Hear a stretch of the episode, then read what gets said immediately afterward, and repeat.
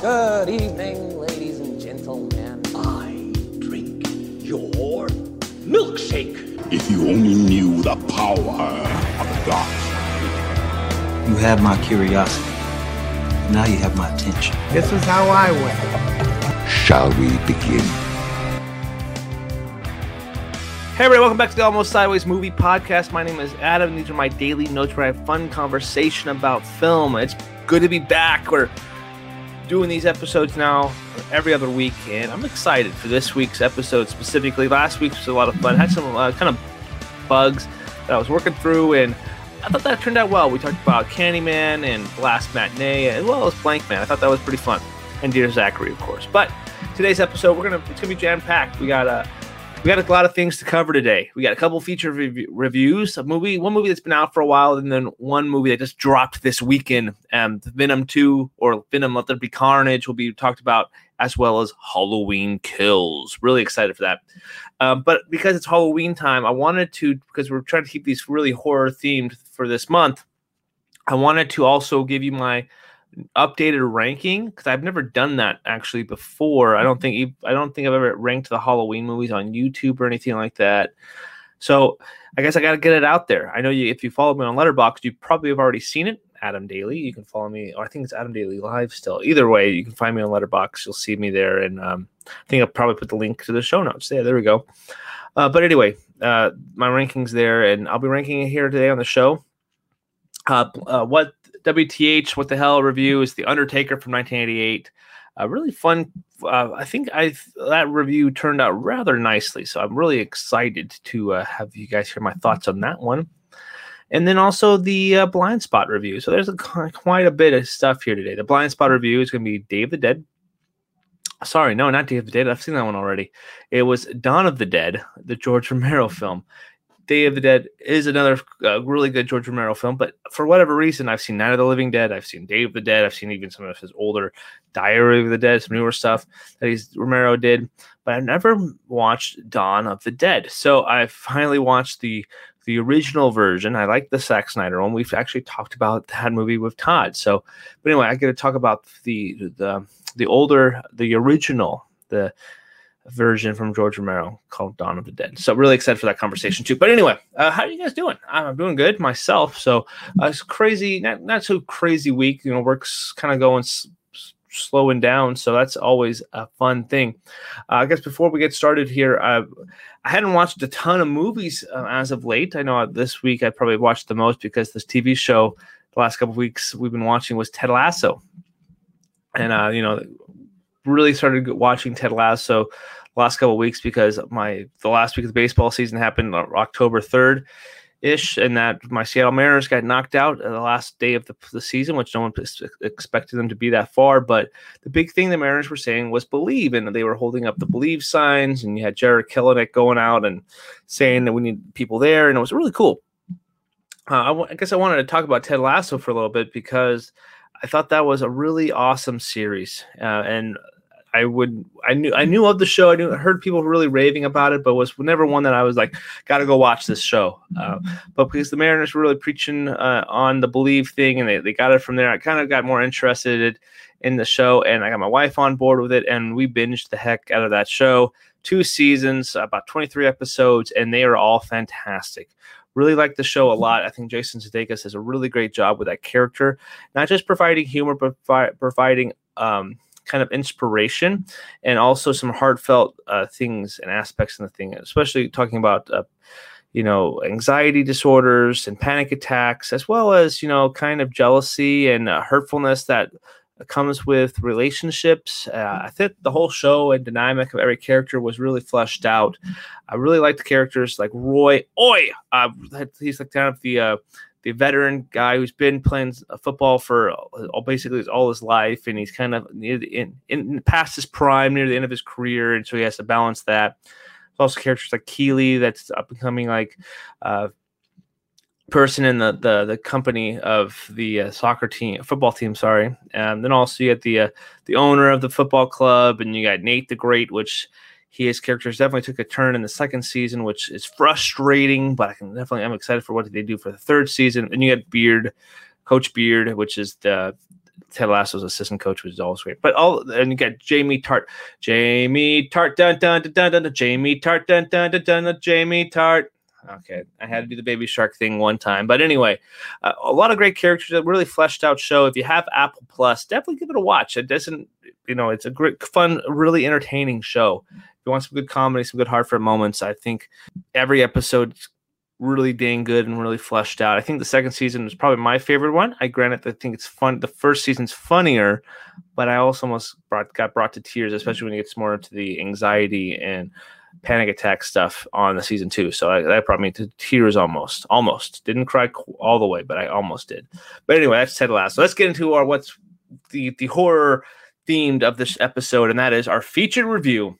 All right, our very first movie on our featured review is a film that's come out for a couple been out for a couple weeks now. I think only one guy on our podcast uh, has seen it so far, and that is Venom. Let there be carnage. We should be out there snacking on bad guys. I am a predator. I need to be free. You have got to get control of your aggression. Or you will get hauled off into Area 51. You live in my body. You live by my rules. I'm sorry. I don't know what came over me. Please let me fix it so I can bring it again. You are a loser. Eddie Brock, I want to give you my story. People love serial killers. Cletus, why me? What's mine is yours, and what's yours is mine. I have tasted blood before, and that is not it.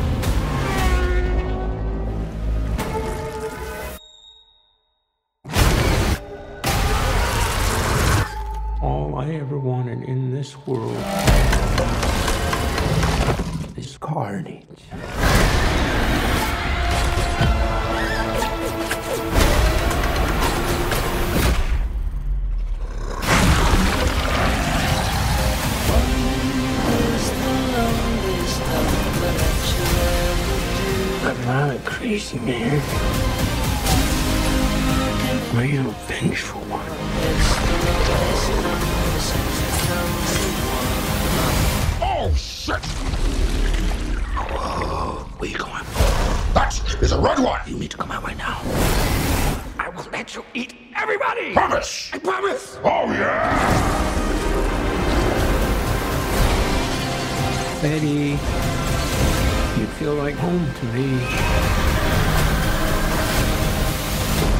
Like family.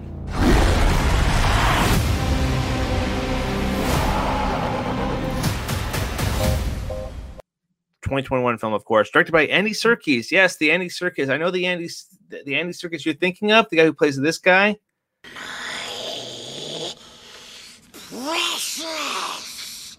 Yeah, that's the Andy Serkis who directed this film. Really cool uh, to see him direct a film.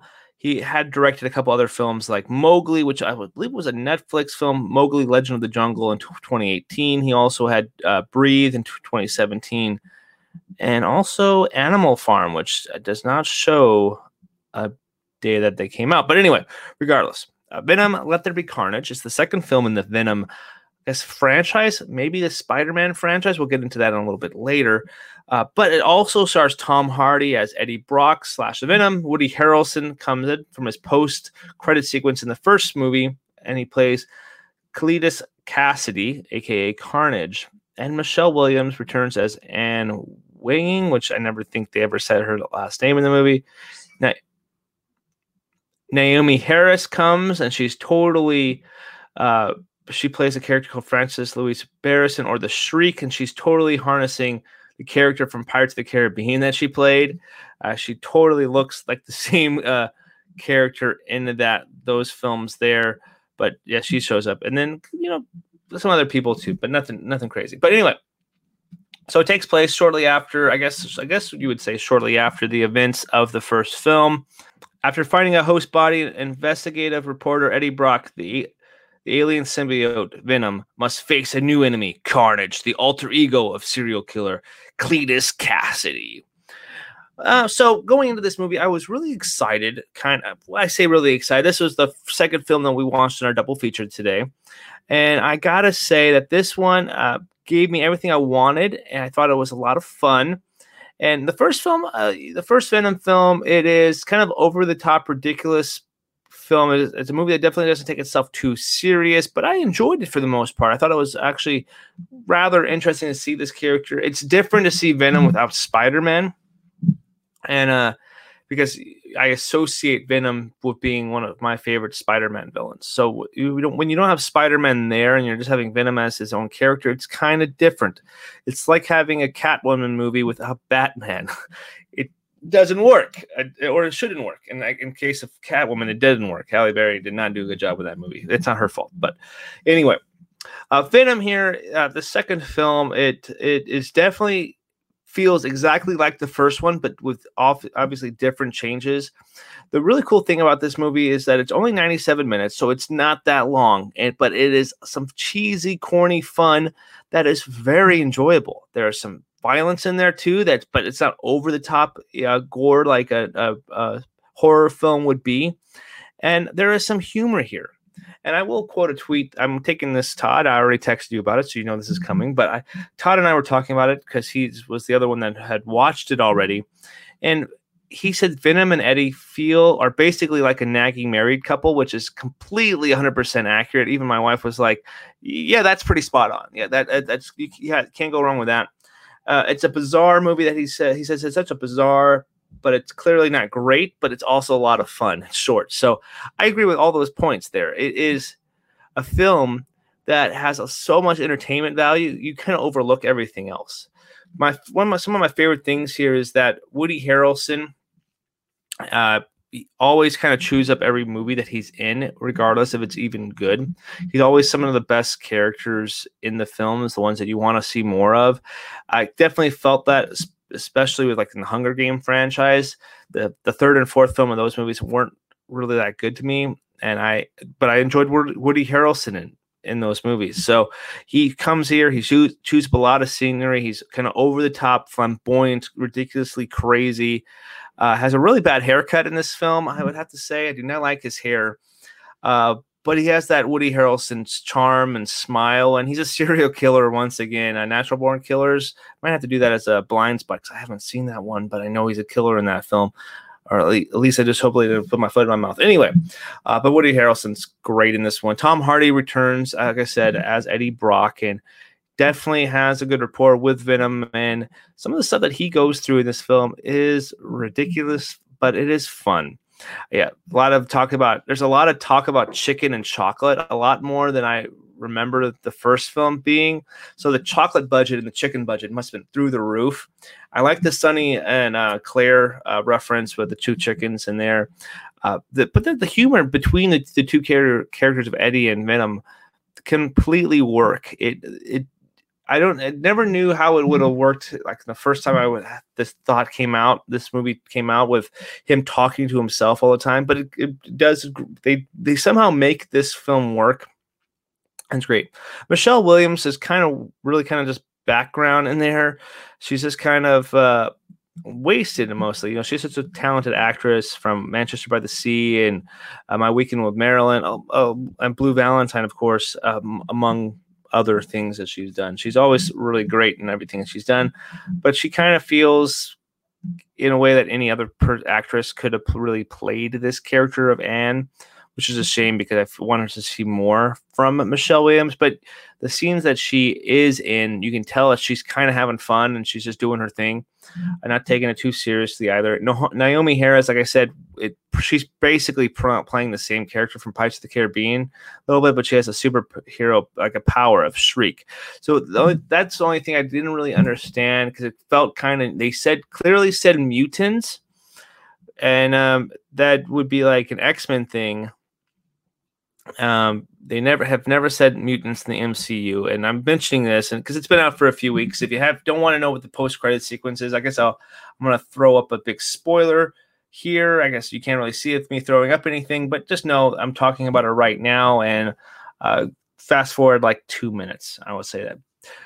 Starting now, the post credit sequence is basically Venom uh, and Tom Hardy watching and Eddie Brock watching uh, telenovela, and all of a sudden it kind of changes. Something happens, and then it is you see a a scene of J.K. Simmons pops up on screen, and he's playing J.J. Jameson, J.J. Jo- Jameson, and there's Peter Parker's Tom Tom Holland's Peter mm-hmm. Parker.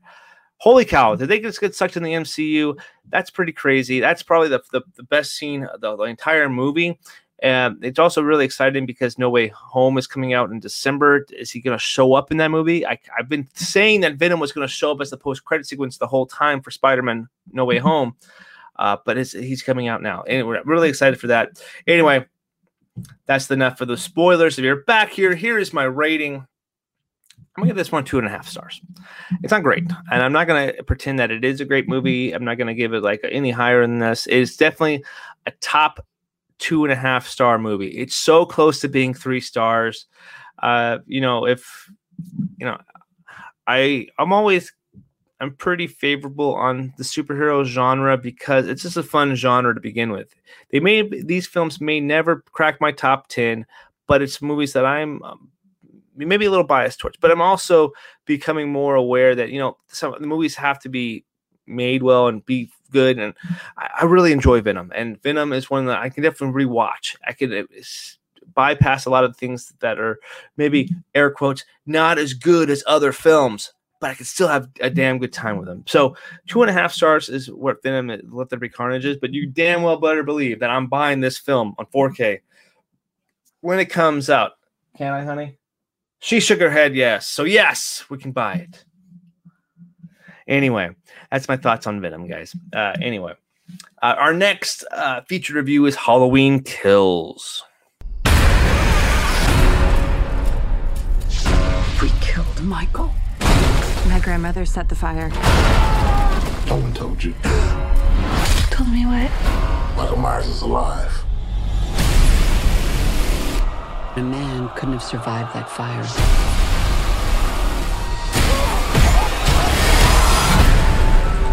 Forty years ago, the boogeyman came for us. We are the survivors of Michael Myers. Lori, what do we do? We fight. Mom, our family We'll kill him. We're gonna hunt him down and we're gonna put an end to this. He is not gonna stop killing until we stop him. If you track Michael's victims, that's a straight line to Michael's childhood home.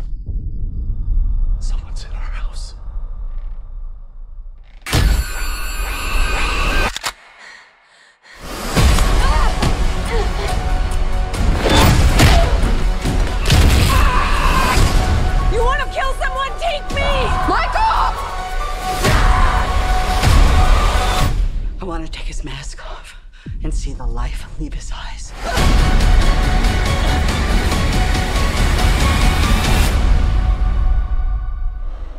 All right, our next feature review is Halloween Kills. Now, just fair warning that I'm going to give you guys my quick thoughts on the film real fast. I'm going to give you my star rating, and then we're going to go transition really heavily and really fast into the ranking of the entire franchise. So I'm not going to go to, go as elaborate into my rating as I or my review on Halloween Kills like I did Venom because I'll be talking about it shortly. But Halloween Kills uh, is directed by David Gordon Green. It's the second film that he's directed in this franchise, and it's takes place the same exact night as Halloween 2018. As the returning cast members of Jamie Lee Curtis, Judy, Judy Greer, and Andy Madkley, as well as Will Patton. And uh, but Anthony Michael Hall is the big uh, actor that does show up. He plays Tommy Doyle, which if you any if you're familiar with the franchise, Tommy Doyle is his third appearance in the franchise. The first time was in the uh, original Halloween film. That's the kid that Laurie Strode was babysitting, and he also appeared in Halloween Six: The Curse of Mike Myers. He was played by Paul Rudd in that film. Uh, funny enough, uh, supposedly Bob Odenkirk is in this movie. That's what at least it says here, but I, I did not see him at all in this film. Not that I was really looking. And Nick Castle um, returns as the Shape. Um, and you have uh, James Jude Courtney as Michael Myers. Uh, James Jude Courtney uh, might be my favorite Mike Myers actor. He is very brutal, very violent. uh, love his how what he's able to do here. But anyway, this one takes place uh, the same night, and the uh, he survived the attack. Mike Myers survived the attack, and he's out to for vengeance, out for blood. He's going around the town, killing more people, and uh, the townspeople are actually taking uh, taking back uh, their fear, and they're gonna go kill Mike Myers because evil ends tonight. Evil ends tonight. Evil ends tonight. If you didn't hear it in my podcast, the podcast today, you will hear it like a half a dozen times more in the movie. Uh, but evil dies tonight. I just want to say uh, this is a really cool movie. I there are some things that I have issues with. I enjoyed it quite a bit. I like this world, no matter what. I'm a fan of this franchise. Even the films I don't really care for, I appreciate them for the in um, the uh, the the the the uh, whatever I can't even think of the other word, but whatever uh, entry they are in the franchise, I do appreciate each one of them. Uh, but Mike Myers is a fascinating character. I liked the the world. I wanted more Laurie Strode in this film, and I wanted more. Um, I wanted more Mike Myers. Even though we got a lot of a brutal killing here, it definitely focused a lot on the townspeople and a lot more on uh, Tommy Doyle and Anthony Michael Hall's character than I actually wanted. I thought that was some of the more uh, least interesting aspects of the film was with the people. It definitely felt kind of purgy in a way with the corniness. Uh, that's another thing that Todd and I were talking about. It's kind of definitely felt purgy with a lot of the dialogue here. The dialogue wasn't the greatest, uh, but it's a slasher. But I just want more, better dialogue from are these kind of films because they are they're films that I enjoy. I like this horror genres, and I want them to be really good. And sometimes the dialogue kind of falls flat, and this one kind of did for me. Uh, but I I had a fun time with this movie. I loved hearing that score, that John, uh, that that classic score on the screen. That uh, it is it's great, and Car- John Carpenter knocks it out of the park with that score. and back back there as well. Uh, but overall, I'm going to give this one a three stars. It still is a positive film for me. I definitely cannot wait to rewatch this one again. Uh, probably even like it even more. I also enjoyed some of the flashbacks that they did. They're not quite ho- the original Halloween 2 because the, the lore has been kind of rewritten, but it felt very very reminiscent to Hollow the original Halloween 2, which I appreciate. So anyway, and there's also cool callbacks if you're familiar with the franchise, like Halloween Season of the Witch. That's uh, that makes some uh, little Easter eggs there, and I, I, like that what they do there. So anyway, three stars for Halloween Kills. That's my ranking and or my rating. And now let's get into my ranking. All right, Halloween is about to get ranked. Uh, if you guys are listening here, make sure you guys go over to Twitter at Almost Sideways and leave your ranking over there. We really, really love that. Uh, so anyway, there's 12 films in this franchise already. I'm going to be ranking them from worst to best. Now, my ranking is not the correct one. That's just my personal ranking. So here we go. We're kicking it off. We're starting out number 12, Halloween, The Curse of Mike Myers, which is the sixth film that came out in 1995 and it's directed by Joe Chiapelli. Terror never rests in peace. Now, this one is um, uh, one that I just don't really care for. It definitely became a, a really a cult film where this cult is kind of giving Mike Myers the powers, which is that's kind of what this. Um, they had the first two films are really connected. Then after the season of witch didn't do so well, they brought Mike Myers back for the last next three, and those were kind of like in, an enclosed trilogy of films. And this one definitely just felt like it did, did, it did not. This is definitely a negative film for me. I I don't really recall this one because I've only seen it like a couple times, and I don't just don't really care. some of the kills are very brutal. I like the, some of the farm kills that they do here. It is just one of those ones that it just does not resonate with me. Paul Rudd is not really good. Donald Pleasence's last film uh, has Dr. Sam Loomis, which is a shame because he's phenomenal in this whole series. Uh, but Paul Rudd definitely is ridiculously dumb in this movie. It's one of his first movies, and he is not dang- he's not good. It follows Kara, uh, Strode, her uh, Laura Laurie Strode's cousin, and George P. Wilbur is the shape in here. And it's not, uh, yeah, he's not. It's not really good. So for me personally, Halloween, The Curse of Mike Myers is my last. Even though a lot of people really love it, though, too. I hear. Number 11 is my wife's going to be really upset because she's in the room with me. Halloween Resurrection, which just came out in 2002 and was directed by Rick Rosenthal. Now, this film is uh, the tagline is Evil Finds Its Way Home. Uh, the big negative on this one for me is that, a spoiler, they kill Laurie Strode off in like the first 10 minutes of the movie and they have her tagged on the poster and everything. They even show her in the trailers. I remember that. Uh, speaking, coming off the great film that Halloween H2O was, Resurrection, that was definitely a step back for me. It, it, it would totally fit in the early 2000s. Actually, probably now with reality TV and such because it's it's a reality reality TV show that goes into Mike Myers of having these teenagers stay the night in Mike Myers for 24 hours, but or not Mike Myers, but his house, his childhood home, and having these kids slowly get picked off one by one by Mike Myers and having Busta Rhymes uh, go uh, fight him in the, the the final climax of the movie is kind of ridiculous. Uh, there are some good things to like about it. Some of the kills are fun, and some of the, the dialogue is fun.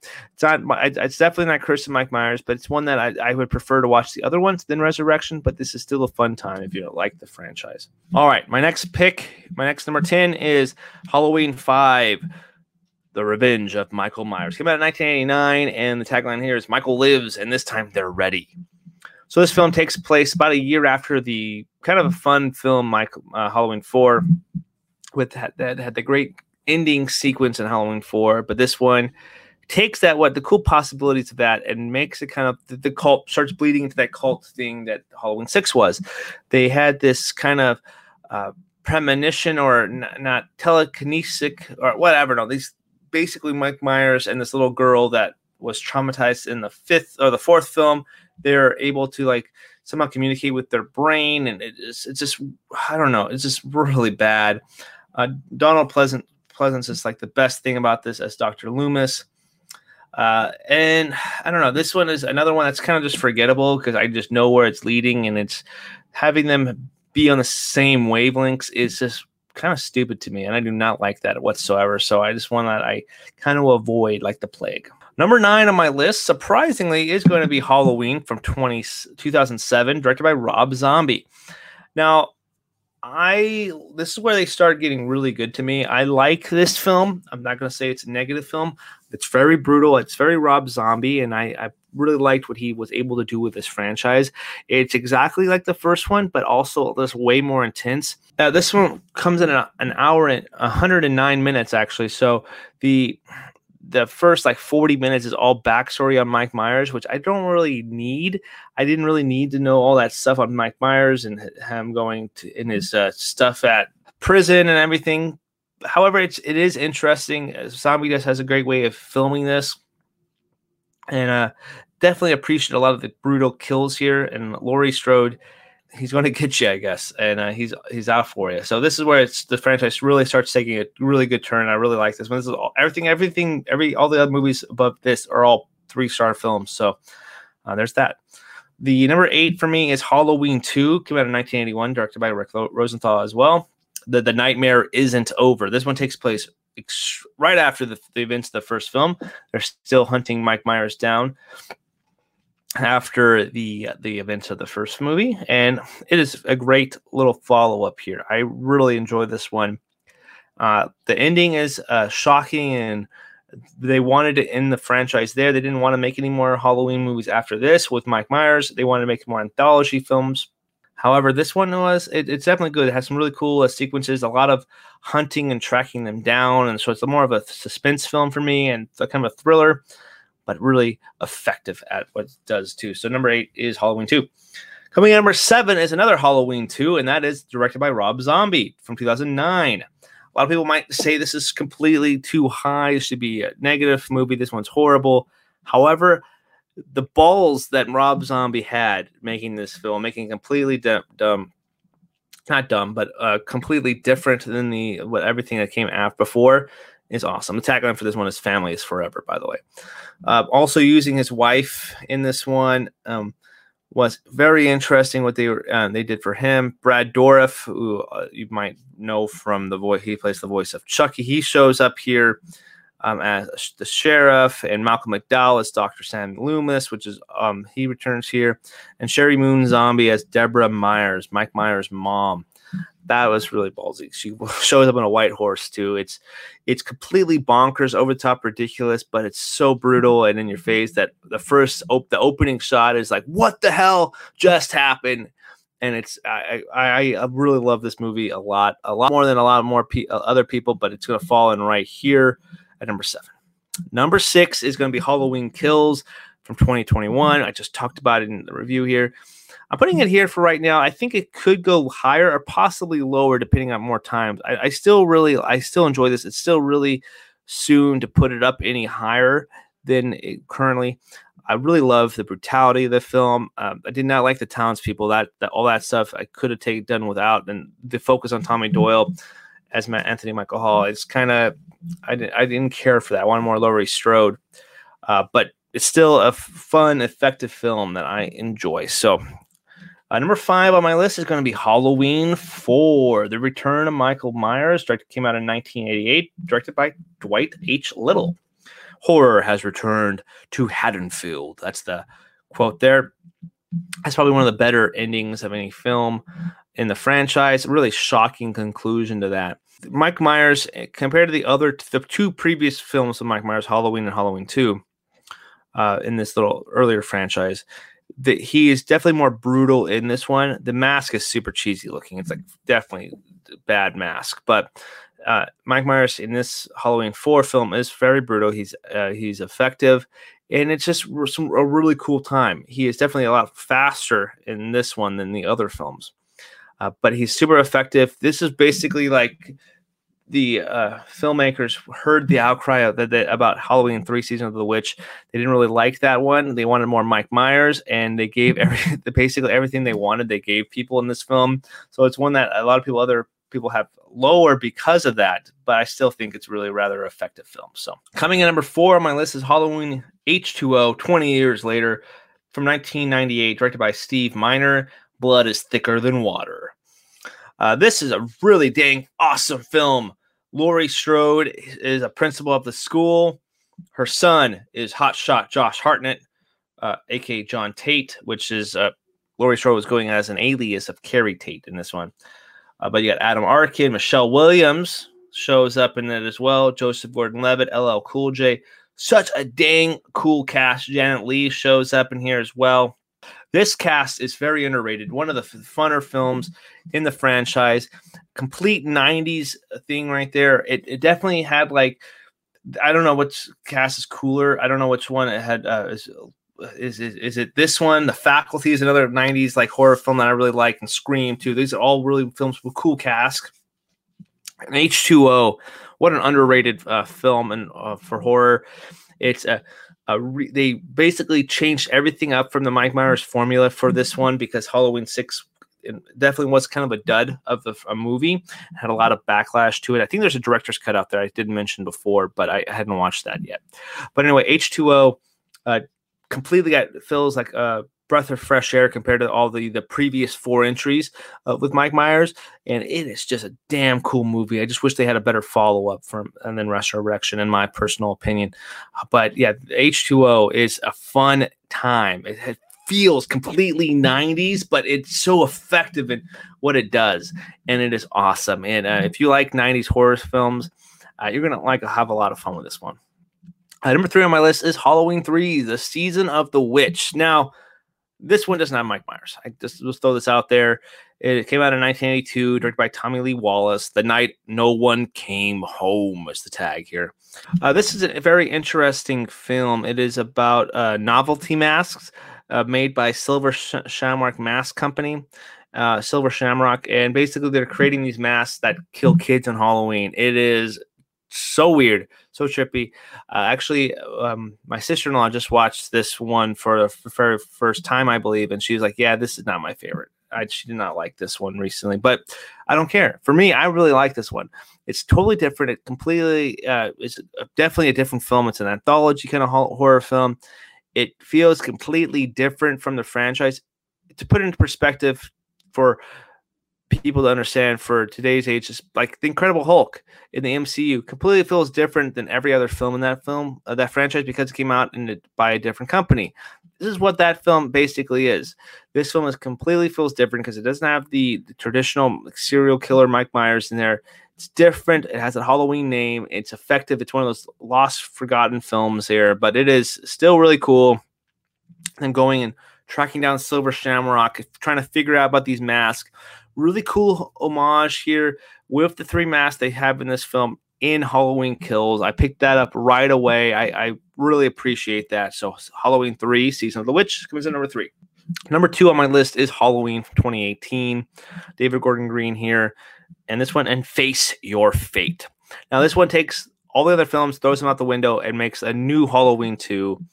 Uh, Laurie Strode uh, comes back, and I thoroughly enjoy this one a lot. This one by far uh, should be one of my favorite films of 2018. I'm trying to figure out where exactly it falls because I should probably redo my 2018 list. Because if I'm being honest, this is probably near the top of my 2018 list, and it is just because it's such a cool movie. David Gordon Green does a great job telling the story, making it feel new and fresh, but also a sequel and also original. It's just uh, just a little bit of everything. I'm looking at my top 10 list of that year and yeah, I think I'm changing it up. I think I'm putting it at least in my top my uh, top 7 I think. it has to be up there. I, I got to put it in there. But anyway, the uh, this Halloween film is just it's such a cool story. It, it feels like fresh and original and the kills are brutal. It, it is just everything you want in a new kind of uh, uh, Halloween film. It, it's hard to explain it, but it is really cool. It, it's just seeing this guy back on the screen and watching Halloween on the big screen was such a, a memorable experience that I'll never forget.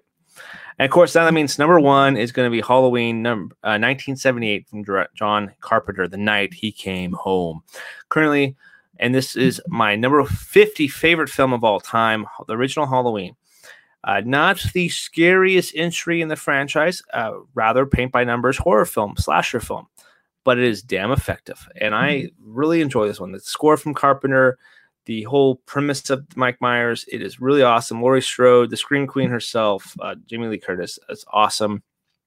And uh, everything about this film really works on every level and it became one of my favorite carpenter films. I think the thing is actually currently rated higher than this one but carpenter does a great job. He tells these stories. He's effective. He knows his his scope what he's what he's doing and he's really being effective with all every uh, image in this film. No uh, image is out of place. Everything is in the right spot. When he's telling the stories the kills are not as gruesome as other films, but they're effective, and it's just a brilliant film through and through. And it's one that I have to watch every year.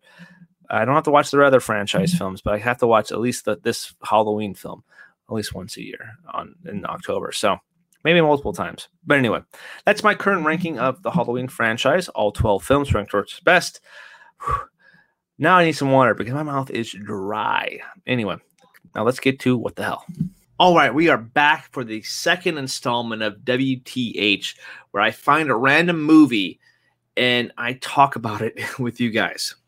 So I didn't find this one per se anytime soon. I actually found it a few years ago, and this is a film from 1988 called The Undertaker, with starring Joe Spinell as Roscoe, aka that Undertaker. Uh, this film is directed by Frank Avanca and Steve Bono. So how did I come across this film? You may ask. I don't know if you're asking that, but if you, if you are, here's I'll tell you the story. I went to a Crypticon convention up in Seattle, which is a horror convention where actually I was able to meet uh, wrestling icon Mick Foley, funny enough. And I went there with, uh, I was doing a podcast before called the Red and Brown Podcast. Ben Brown, Ben Brown, if you're listening, hey, how's it going, buddy? We need to work together again. Went with him to the convention where we saw Never Hike Alone, which is a, fan film of uh, Jason, the Friday the 13th films. Uh, we met Vincent DiSanti, the director of that film, and we, just walked the show floor. And they have a bunch of cool horror films there, uh, a lot of ones you've never probably heard of. And I came across this booth where the company there was finding old horror films and kind of restoring them, kind of like Criterion would do. And but with instead of classics, they're doing with horror films. They would find some footage and they were trying to piece the films together and give you uh, put them back out there so people can see these lost works from horror films, which I thought was fascinating. So I picked two films up, and two films I thought had really cool cover art, which I think were don't judge a book by its cover type of thing. I'm, I was kind of hoping these films would be fun because the cover of the DVD or Blu-ray was actually rather fascinating. I found a film from 1960ish, I believe, called Sweet Sugar. That didn't really land, and I won't be talking about that one. Uh, but I found this other film with a really cool cover. Now, the because this is audio, this doesn't really do its justice here because uh, we're we're on audio form. We can't see anything right now. But this film is uh, Undertaker has a really cool slip cover that looks like a coffin, and uh, the box looks really fascinating too. And as I was look, reading the back of it, um, the, the description of it was really fascinating, and there's also some really cool history about the film as well. So the p- quick plot, real fast, before I get into some of the history of the film, uh, the Undertaker.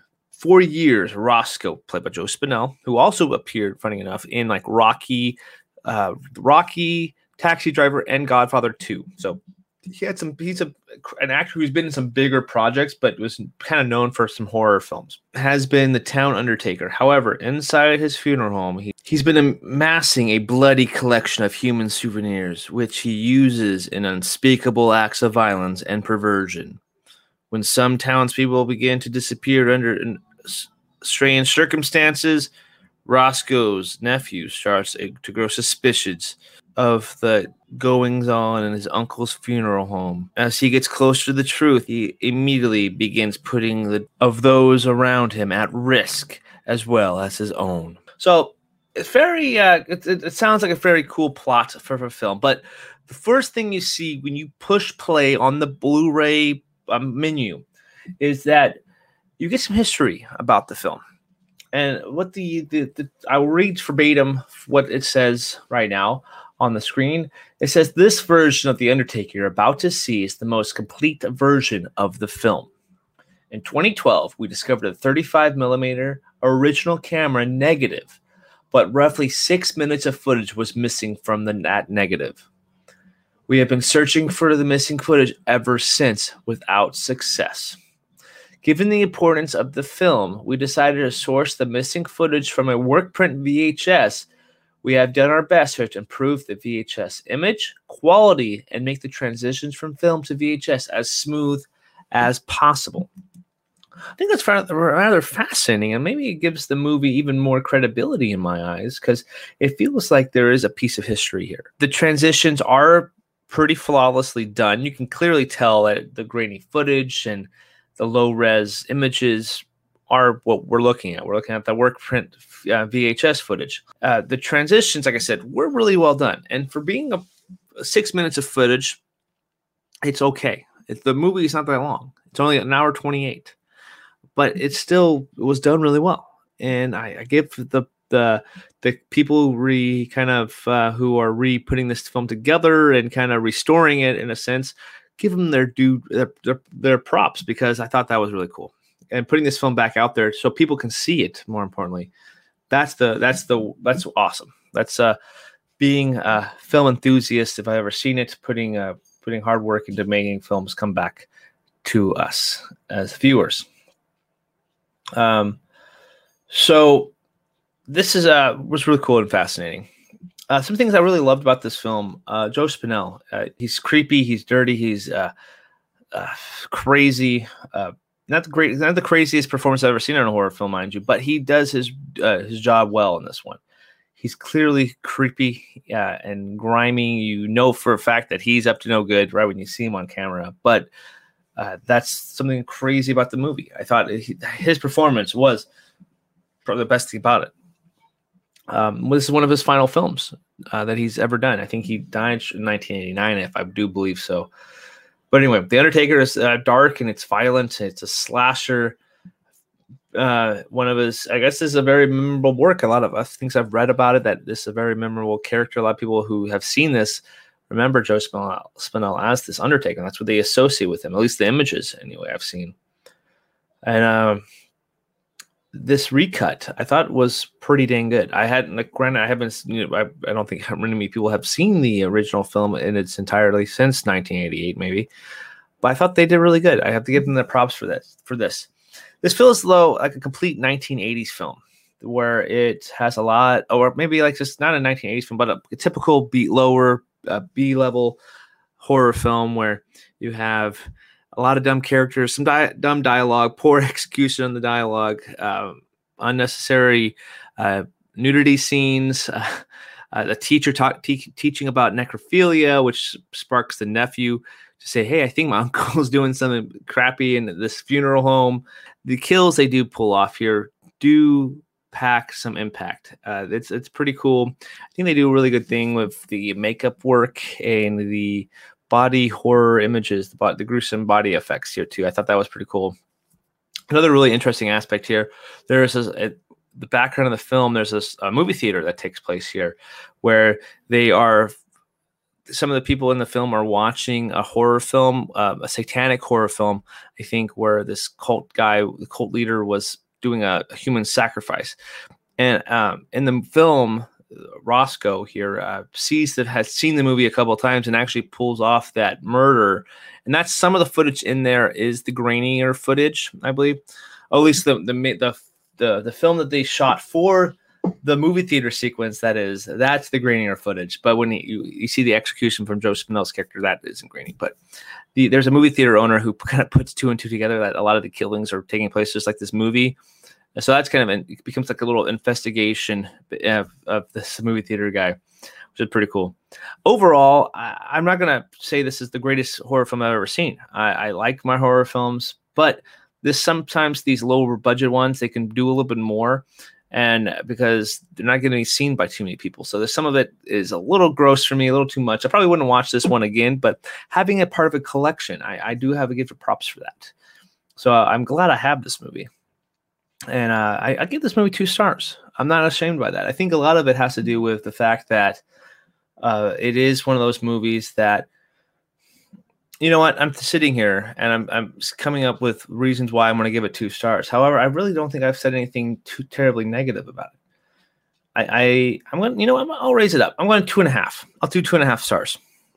I'm feeling maybe a little generous today because I, I appreciate the historical relevance of a film like this and seeing the hard work that people put together and try to find a film like this one that no one's ever heard of and put it back out there for people to watch. I uh, I really enjoyed the experience.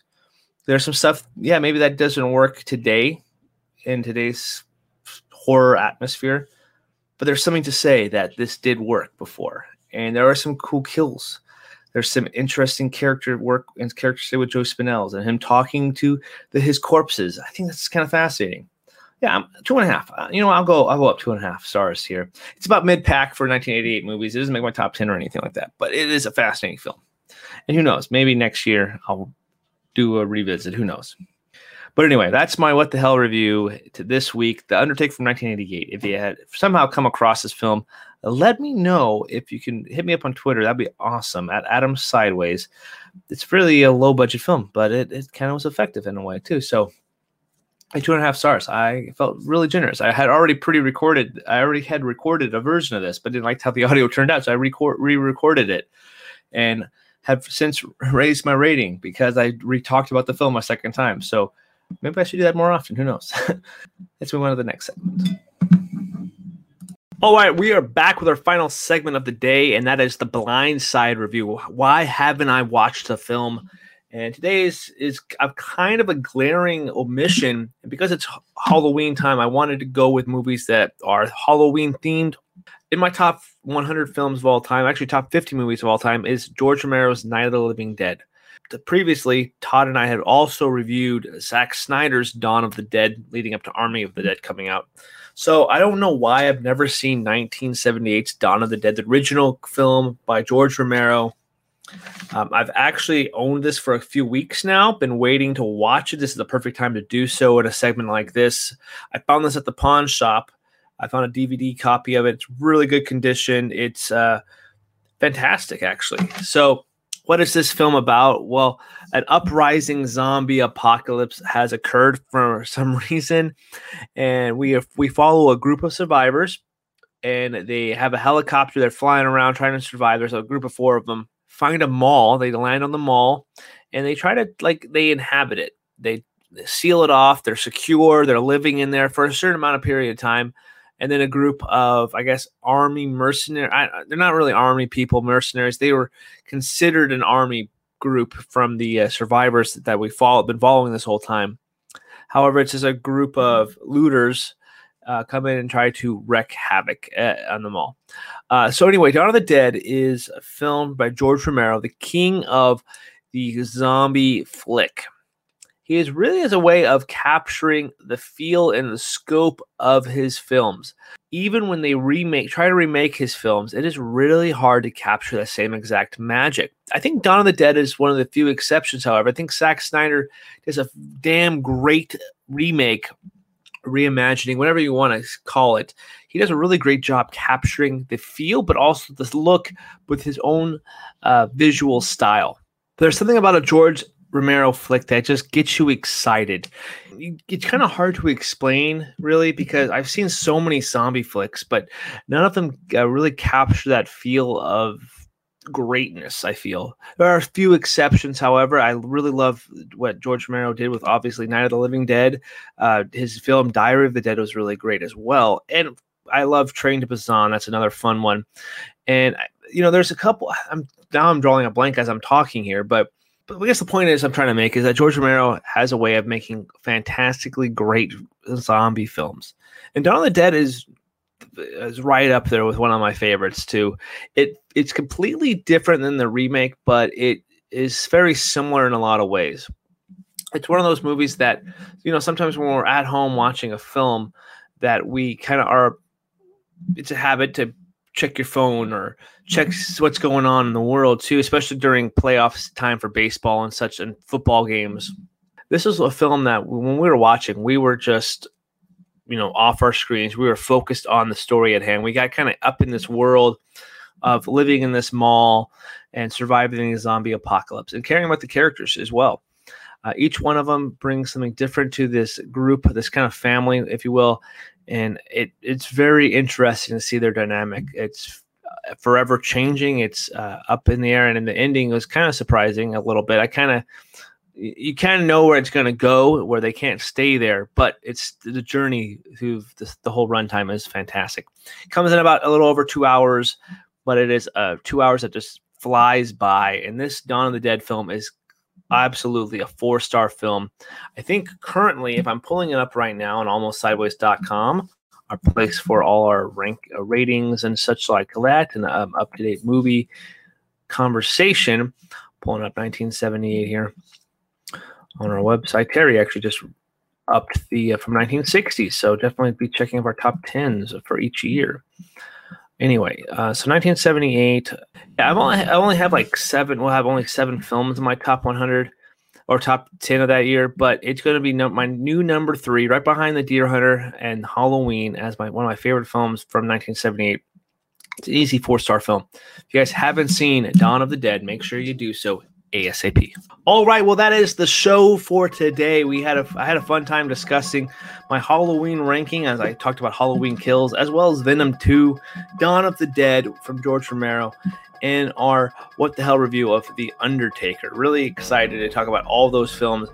Uh, and this week, you know, I usually kind of leave. Well, I say usually, but the last two, the last time I kind of told you what I was gonna putting out there. But you know, this time I'm really not sure what I'm going to re- review for Halloween week, but I know I want to check out that new film called The Night House. Definitely want to check that film out, so I'll probably try to get a, the feature review for that one. And I also want to check out this film that I've been meaning to watch for a very long time because I'm a big fan of The Thing uh, from John Carpenter, but I want to check out 1956's The Invasion of the Body Snatchers. I think that's a really cool film to uh, check out for my blind side review of this for this last week of Halloween, October, and then we'll get on to some other uh, fun shenanigans later on. But yeah, for sure, I don't know exactly what I'm going to be doing for the rest of it, but The Night House for sure I want to check out, and The Invasion of the Body Snatchers. I might throw in some fun, cool stuff there later as well. But anyway, Until next time, guys, I will see you and see you in the next one or talk to you in the next one. Stay spooky, my friends.